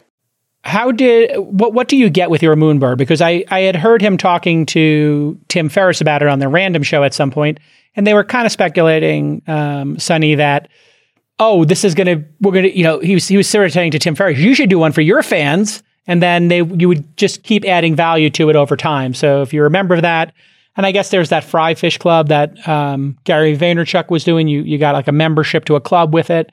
And I think somebody in San Francisco is opening like a competitor to the Battery that's also going to have some sort of N F T kind of for membership. Well, there's, there's, there's Maxwell Social in New York, which I'm an investor in, doing uh, an N F T membership type club. Also, so Moonbirds, for example, when we were in New York for N F T N Y C, Kevin uh, threw a huge Moonbirds party. It was massive. And if you owned a Moonbird, you could go. And it was like the, the, the lines were around the block, people trying to get into this party. How many Moonbirds did he distribute? Oh, I mean, they sold ten thousand Moonbirds, but there were probably like three thousand people at this party. It was insane. Wow. Yeah. yeah. So, so you, could only, you could only get in with a twenty thousand dollars, thirty thousand dollars, forty thousand dollars Moonbird. I mean, it was kind of crazy. Now, when there. They sold those, what was the original price of selling them? two point five E T H each. And E T H was about three bucks a piece at that point. So they they, they raised about uh, seventy-five million bucks, I think, if I remember correctly. So they raised seventy-five million dollars. That Kevin yeah. Rose didn't make seventy-five million dollars himself. The, the, the company Their treasury made, got the seventy-five million dollars. Exactly. Proof Collective. Yeah, yeah. Proof Collective, yeah. And then, so they'll just throw parties with that, or no? I mean, they're they're, they're doing partnerships, right? Yeah. They they partnered mm-hmm. with like a three on three basketball team, yep. right, uh, to offer the incentives there through that, uh, like sponsorship, tickets, uh, like and tickets, stuff, yeah. and thing. And you know, so it, it's think of it like a club, right? Like I think you you've used that example before, Jason, right? It's That's just. Yeah. It's a club and it has a membership, and by owning the token, you can basically prove that you have you get access to that membership. Do they pay tax on all those tokens, or is this yes. set up like a nonprofit or something? No, no, they, they pay taxes. He, I think he was public about that. So they sell seventy-five, and they have to pay fifty percent of that to the government in taxes. Well, well, I guess what, what, corporate, wow. tax rates, yeah, corporate, corporate tax, tax rates, corporate tax rates, wow. yeah, yeah. I mean, it's interesting. You know, I think this is interesting in that if you had a Soho club, you know, one of the things about Soho House was like your membership was always like, well, you know, we could just take it away from it. In fact, New York kind of flushed all, they were like, New York became too many wankers, yep. bankers, whatever, yep. or whatever. And they were just like, this is too many white dudes from Wall Street. We're going to reboot it and try to get some more artists. And so a bunch of people couldn't renew. Well, the interesting thing is like, that's sort of why uh, Vitalik created Ethereum, right? Just like, like a quick thirty seconds there was, he had bought, um, you know, it's an in-game asset in World of Warcraft, and then they decided to take the, that asset away. And he's like, hey, this is crazy. I went, I bought it, and it should live mm-hmm. forever, and there should be a contract. And so that's why Ethereum is a public blockchain with smart contracts so that people yeah. honor that. So it actually fits that, that story, you know, really, really so well. So I was thinking, like, if I started my own poker club, you know, like a, uh, uh, let's just say a Moonbird, so people would just like to play cards. Like, that would be the common denominator. And you sold these for, you know, ten thousand dollars each, and you sold uh, ten thousand of them, whatever it is, one hundred million dollars, blah, blah, blah. Um, you know, what do people get for that? Well, the ability to trade the membership should be codified that that's your membership you get to trade. So then people are like, well, I don't want to be a club where like, you know, uh, you know, just a bunch of rich dudes can buy all the memberships up. And I was like, okay, that's kind of reasonable. So maybe you put in the DAO or in the organizing principles, the organization gets first right of refusal to buy yours back. It some, can be right in the smart contract itself. Could be right in the in smart fact. contract. So, yeah. you know, hey, you want to sell your membership? Great. We get to buy it back. Yep. Or if we decide not to, then you could sell it. Or you have to get three other members to approve the new person who has it, and they have to use their real name, et cetera. Uh, or it could just be chaos. Like anybody does it, and chaos is kind of interesting too, you know? Yeah. This is where I think you're going to see a lot of this, you know, this token gated membership or, you know, token gated access is, is really, really big. We're, we're seeing a lot of it. Like a lot of companies really embracing it. Yeah, I, I I like it a lot. I, I, I, I'm I'm I'm big in the space. I think there's so much. Like I said, I think I replied to you about Pool Suite. Did you check out pool suite dot f m, Jason? Yes, I did. Explain to people what that is. So so they, they you know it's a I mean the, the the online theme of it is basically like late eighties, early nineties internet. Um, I think it's really cool. Some of that stuff brings like great memories, more like Leisure Suit Larry style stuff. And then they throw these parties around the world, Ibiza, et cetera. They they've got this thing called Mana DAO. They're trying to build buy like a, a location, and you have to own these passes to to join in. Uh, I think you click on the uh, hit space, enter the pool. There you go. There you go. So like, you know, this reminds you of like the old Mac desktops yeah. and stuff, right? No, no, yeah, they're yeah. going for like everything from Zork to the original Mac O S. Yeah. Exactly, exactly. So, so it's a really great theme. Like, you know, follow them on social media. They have the parties. They have um, only twenty-five hundred memberships that you can buy. Uh, they're pretty cheap right now. I think it's like two E T H each right now. But this is, you know, they try to create a social club and a global social club uh, using. Uh, and, and you know, if you just look at the way this is designed and built, the branding is so on point. The the trailers, the videos, and stuff. They, it's just really, really like I don't know. As a nineties guy, this is fun. I, I love the other stuff. One I really like in this space is Royal. I don't know if you've tracked Royal at all. Justin Blau's one? Yeah. Royal dot i o is another one, Jason. That's like, uh, cool. you know, we, we spend some time. And then, you know, they have uh, some great artists. Nas is on here and they've, they've done some. And so basically you can go on here and, and, you know, Diplo did a release. And so basically you buy an N F T that represents some uh, port of fractional ownership of the streaming rights associated with it. And then ah, the the the I what's awesome it. is what gets dropped in your wallet uh, with the U S D C is, you know, on a quarterly basis, the the portion that you own of the the the streaming revenues that come with it. And so they just did their first drop and it's it's incredible. So of this song, twenty percent was sold. And then, you know, as as the song plays through the streaming services, whatever fraction you own, you'll get that dropped in your in your wallet. So amazing. I mean, this yeah. is going to also create a lot of tax and legal work. So I hope they've accounted for some amount of administration to occur in, yeah. you know, the fees here, because there are huge licensing companies that manage this for the music industry. But this is very disruptive because yeah. you can get a whole class of artists who say, hey, I'm going to make ten tracks. I need money to go yeah. to Ibiza this summer. I want to yeah. sell these ten Ibiza vacation tracks for a thousand dollars each, and that'll get me my yeah. ten thousand dollars to go and throw a party. And yeah. Uh, yeah, I'll still own eighty percent of the rights. You guys get to own twenty percent. It's just like a startup transaction. Yeah, yeah. Um, I but love it's that all kind of you know. It's automatically paid into your wallet, and it just if your tokens in your wallet, that's where you get your U S D C. So it's incredible. So Jason, we did the. Do- I know we got to wrap up here. We did the. What was your thoughts on the Doge thing we did last night? So I think MyDoge um, is pretty brilliant because. Um, there have been other people who have tried to do a Dig version of, uh, you know, like Dig or Reddit yep. with a, a cryptocurrency in it. And this is one where you just, you you sent me some Doge. It's unbelievably cheap. You sent me fifteen cents worth of Doge. No, no, I sent you one cent, which is one cent. One, yeah, which is zero point one five. And the fee to send it was, you can see here, like, you know, like a one, one. God. Ten thousandth of a penny, basically. Yeah, so it's essentially which is incredible. Free. Micro, yeah, which is awesome, right? We have microtransactions. Microtransactions are yep. brilliant. They just have never worked because they create too much cognitive overhead. You have to make a decision. But if they're so low and the transaction fees are so, and the other reason microtransactions didn't work was because the fifteen fees. Cent transaction fee would be greater than the you know hundredth of a penny that you wanted to pay to see the article. Yep. And so this is a meme social network. I want to build this into Insight, actually, where every time you vote up or you post a comment or you, you post a job, you, you just use a tiny amount of Doge or something, right? Yeah. And so it'll be very interesting to see this. And uh, we've been talking, you know, all, there's all this news about spam and bots, but like if you look at what they've done, they don't really have that problem because they have this inherent. Yeah. If every time you sent an email, it cost you a, a hundredth of a penny. then you would have spammers go like, uh, should I send these one hundred thousand emails out? It's going to cost me a hundred bucks, maybe not. And you'd have some record of the transaction so you know who sent the spam. If MyDoge was built into email and you could just have the emails at your top of your inbox had a, a Doge attached to it, it'd be very interesting. Um, I, in fact, today, somebody Venmo'd me like ten cents or two cents and said, what do you think of my startup idea? And I was uh, just like, my oh, don't.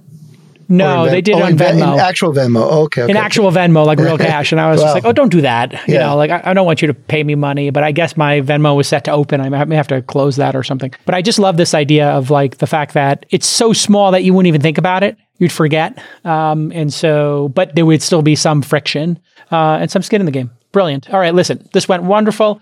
Uh, I'll put you guys on the books for two or three weeks from now. We'll build up some more crypto news and we'll have our crypto roundtable again in uh, two Wednesdays, maybe, Nick, or three Wednesdays. Let's uh, let's book these boys now, get on their calendars. Uh, any plugs here, Vinny? Uh, Civic, you're hiring anybody? You try, you got any bags you're trying to pass on? You got an N F T you're trying to grift?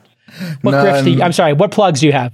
Well, the one plug I'll say is check out civic dot me if you uh, if you want to like check out an, an, a Solana wallet. So you cool. can go to civic dot me, you type in any Solana wallet, you can view it. We're building some really cool features in there, and it's worth checking out. Awesome. And then what do you what do you got uh, over there, Sunny? You got any grift that you want? I'm sorry, any uh, plugs? And you hiring anybody? You got any open recs? What, what are you looking for? No, for people no. who want to come to the office and no, hang out just, with brilliant people uh, in Palo Alto. We're just like, uh, like blockchain intelligence, growth, uh, users. Uh, if you're doing anything in that space, reach out to us. Definitive dot io.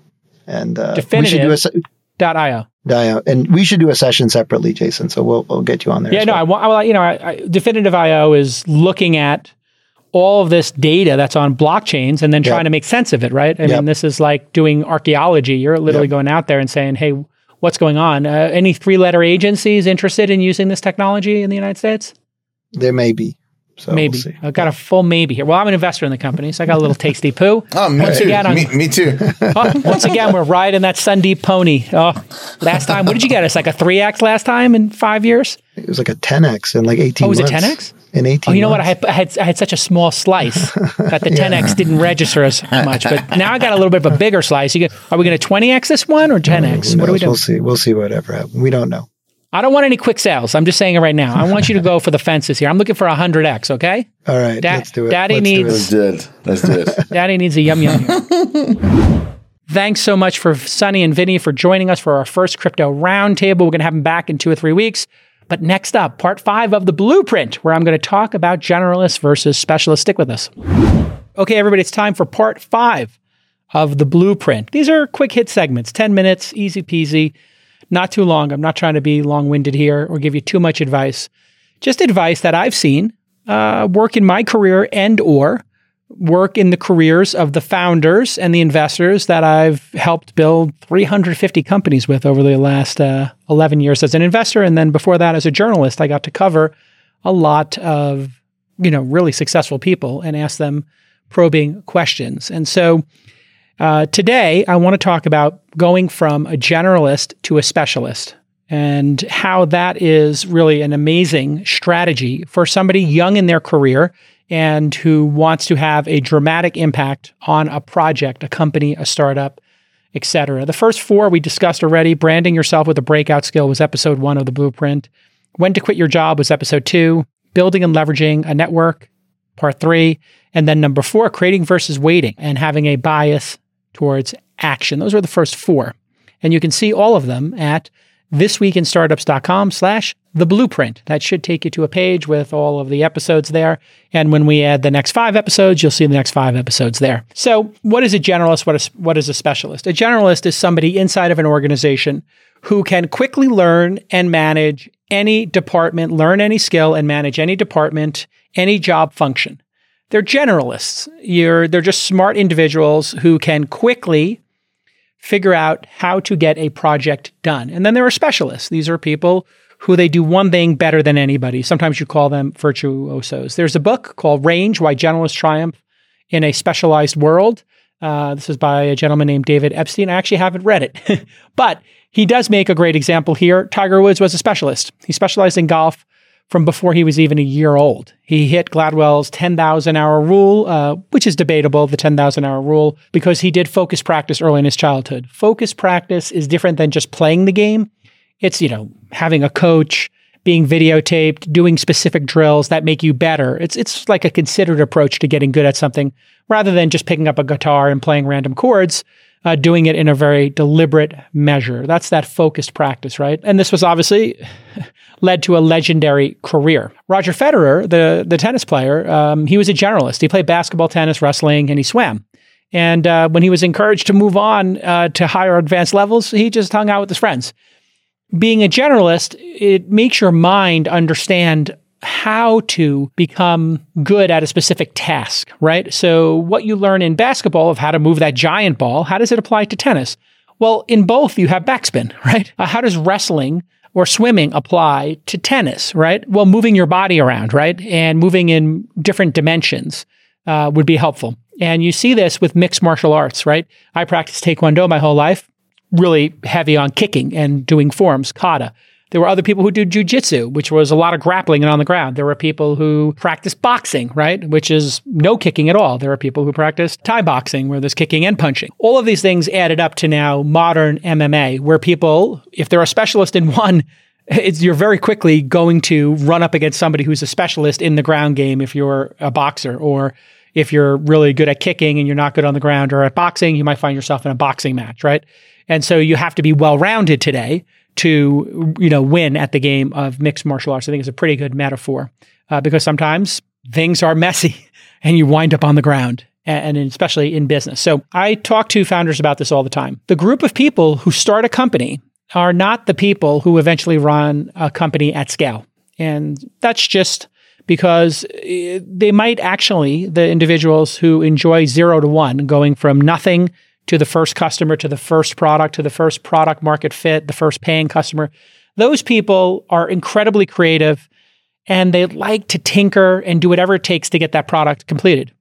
Now, to get from one thousand customers to ten thousand, ten thousand to one hundred thousand, one hundred thousand to one hundred million, this takes a level of focus on very specific, quite frankly, sometimes boring activities like financial engineering, like tweaking pricing, things that, you know, a creative person who wants to build the first version of a product just might not be interested in doing. You could see that in uh, car manufacturing, right? You know, building the first Roadster and just conceiving of the first electric vehicle built from the bottom up. I mean, God, it was a world of challenge. Then building the factories and trying to build a million cars a year, two million cars a year, three million cars a year.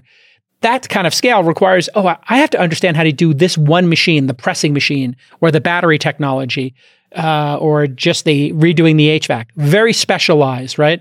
Very specialized gains are required now at Tesla to make the batteries last one percent longer in twenty different ways, right? The first time, they're just trying to get a battery car on the road and get one hundred people to spend one hundred fifty thousand dollars on each one. That's why being a generalist is such a great uh, hack, basically. You need to be able to really, as a generalist, find information on your own, find answers to questions on your own, and to build up to fifty, sixty, seventy, eighty percent of what true expertise in a vertical is. And when you have, let's say, five different things that you do at seventy percent, you, you times those numbers together, it's three hundred fifty percent, right? So it's almost like knowing three and a half skills perfectly. Now, it's very different because being perfect at something, the gains between ninety and one hundred percent could be really amazing, right? The person who is amazing at making a logo is very different than the person who can make the logo at sixty percent of the perfect, you know, Nike logo.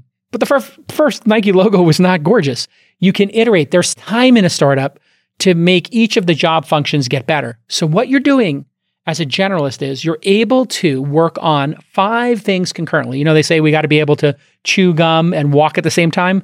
This is chewing gum, walking while making a phone call and talking to somebody while thinking about a solution to, you know, some other problem in your brain. I mean, you've got to be able to do five things at once. This task switching is particularly good for some types of brains and some types of personalities. People who like to have multiple windows open at a time. Other people like to have one window open at a time.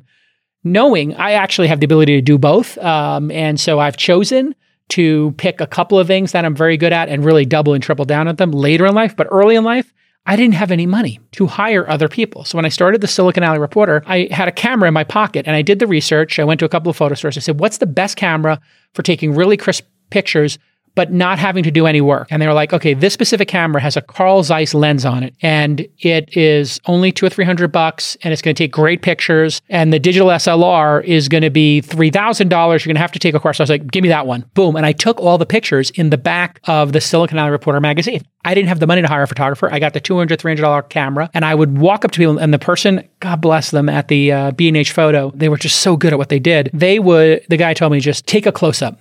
Get really close to the person. Don't, there's no zoom on this thing. Just get right up on them and take a picture of two people, you know, sitting next to each, standing next to each other will be great. You, you know, taking a wide shot, it'll be okay, but it's really good at those kind of party pictures. I was like, perfect, that's what I need. And then I moved on to the next thing, ad sales. I said, how do you sell ads? I, I said, well, I'll just ask people and I'll show them a version of the ad. I'll make their ad for them and then show them what it would look like in the mock-up of the magazine. And so I would just ask people, hey, it'd be really important for you if you sold people. And somebody early in my career gave me one piece of advice because I talked to salespeople. He said, sales is transference of enthusiasm. And I said, I'm enthusiastic. That's all I needed. I went to people, I said, this magazine's incredible. You got to look at this, look at this article. And I was talking to them about all the magazine. And then I said, look, and I put your ad here. And they were so taken with my enthusiasm for creating the Silicon Alley Reporter, a, a magazine about the internet in nineteen ninety-five in New York, that they were like, sure, I'll give you two hundred fifty bucks for each ad and I'll, I'll buy four ads in advance and I'll give you one thousand dollars. I literally talked people into that. Then I went on to, how do you print a magazine? And I was like, huh. I looked at magazines, it was too complicated. I looked at newspapers, too complicated. And then I looked at newsletters and I had seen a research report. And I asked the person like how they did it, and they said, oh, I use tabloid. And I said, I'm sorry, what, what's tabloid? Is that like a type of printer? He said, no, it's a size of paper. And I said, what's the size of paper? And they said, well, you know, like eight and a half by eleven and, you know, legal and A four. And I was like, I don't know anything you're talking about. And they took out like a, a binder and they showed me there were different type sizes of paper. I said, I had no idea. I, I knew there was like a, a letter size paper. I didn't know this tabloid. He said, yeah, eight and a half by eleven. So it's seventeen by eleven or whatever it was. You just, it's two pieces of a normal letter is tabloid. He said, oh, why is that important? He said, well, if you saddle stitch it, and I said, what's saddle stitching? He said, oh, that's when you put a two staples in the middle and you fold it in half. What you can do is you would print the cover of the magazine and the back of the magazine on one side, and then the inside cover of the magazine and the last page of the magazine right before the back cover, the inside back cover, that would be one page, double-sided. You've got, if it was a sixteen page, you'd have page one and sixteen on one side, and then you have page two and fifteen on the other side. I was like, okay, this makes sense to me. If I have eight tabloid pages on either side, there's a page. So if there's four of those, four times four is sixteen. I only need four tabloid pages. Like, yep. And so then I went to a printer and I did that. It was the cheapest way to do it. And then I moved to print that was more like newspaper. And then I moved to glossy. Then I moved to having a salesperson. And then I moved to having multiple salespeople. Then I moved to having photographers working for me. And I learned how photographers worked and how up-and-coming photographers work and how owning the rights to it and doing work for hire work worked as opposed to licensing the photographs. These were things that I wasn't capable of gaining all that knowledge originally. But I gained just enough, the fifty percent, to build good enough. And in a startup, you know, and when you're kind of bootstrapping, good enough is good enough. That's why they call it good enough. I would get to good enough. And then I just said to myself, oh, let me go back to photography. Let me go to the next level. Okay, what about the cover of the magazine? I can't take one of these party pictures and put it on the cover of the magazine. And then I asked Jan Wenner and Graydon Carter how they did their magazine covers. They gave me some great advice. I studied the magazine covers out there. I just basically went to the, um, I looked at, there were some books that I found that were like the best magazine covers ever. I just basically cribbed the ideas for the best magazine covers. And so mature artists, uh, immature artists copy, mature artists steal. I just stole some great ideas. And again, that keep iterating, doing multiple jobs. Now, as the organization grows, this is where you can become truly transcendent as a creator in the world, as a leader in the world. Because you did all this, when you talk to a photographer and you tell them, hey, we need to own the rights, this has to be work for hire, the person, you'll know immediately how to have that conversation, and the person is savvy enough, and you say, here's the work for hire contract. The person says, oh, I'd like this caveat. If you resell it, can I get twenty percent or whatever? Then you can negotiate that. Then what happens is you start to understand so many different aspects of the game that your mind can process decisions fast, and you can process who's going to be good at something fast. And speed is really what it's all about when you're creating projects. The faster you go, the quicker your success. If you take your time, Uh, and you go really slow, you're, yeah, you might have an overnight success thirty years in the making, But in startups specifically, you're trying to go fast to not run out of money and to beat your competitors. There's a time to go slow, there's a time to go fast. Generally speaking, in startups, you want to go fast because most decisions can be reversed. And so you just go as fast as you can. A generalist seems like somebody, you know, who could be derided, right? They say, oh, he, this is a, a master of none, right? They're a jack of all trades, but a master of none. It's kind of meant to be derogatory. It, in fact, is hugely valuable in the actual world. The challenge, of course, is to know when you need to be a jack of trades uh, and when you need to be a master. And what I like to do is hire people who are so passionate about a vertical that I know they're not going to get bored with it and that they're going to keep iterating and that for them getting from eighty-seven percent of perfection to ninety-one percent is going to be super fulfilling. And I know for myself, do I really want to spend my time making the sales team two percent more effective every month for the next five months? I might not want to do that. I, I might understand that's important, but I might find somebody who's better at that job than me. And this is really the fine art, is knowing when your startup needs to start putting people into these roles. Now, if you get a C F O on day one and your company's got fifty thousand dollars in the bank and you're, you know, or one hundred thousand dollars in the bank and you're going to an accelerator, uh, there's nothing for the C F O to do. There's there's no transactions occurring. There's no treasury to manage. You can't possibly have that person at your organization. So when you hire a certain level of person is what's important. A C F O, you know, you probably need to get to, you know, that ten million dollars in revenue to really need one. When you're at three, four, five million, you could be outsourcing it. You know, maybe you get a finance person when you're between five and ten, a director, a controller or something. And then when you get over ten, you know, yeah, maybe ten, twenty, thirty million, you get a proper C F O in there to manage it. Knowing that comes from knowing uh, the complexity of the job over time. Jobs become more complex over time. When you're making Uber and it's the first version, how important is the Uber taxi logo? It's not. If you look up the Uber taxi logo, it was ugly. Now you go, uh, but you know, look at the Uber logo now, it's amazing. And over time they had more money, so they could hire outside firms to do design. I remember at Medium, Evan Williams gave me a tour and, uh, you know, we're friendly. And I was like, you have eight people working on design here. And I was like, Medium is so simple. He's like, how do you think we made it simple? Those eight people, I said, but what do you do with all their work? And he's like, well, we'll work on, you know, a certain aspect of something like, uh, I don't know, the sharing buttons. And we'll they'll make ten different versions. Two, three, two people will work on it. We'll have a meeting about it. We'll say which two themes we thought were best, and then we'll iterate on those themes, and we'll have a three-week process just to make the sharing buttons. And I'm like, you'll put six weeks of designer time, six times forty. You know, you're talking about two hundred forty hours of designer time on the share buttons. Well, you know, Medium was very big at that time, and it was had tens of millions of users, was making millions of dollars in revenue. For him, that's how he ran the organization.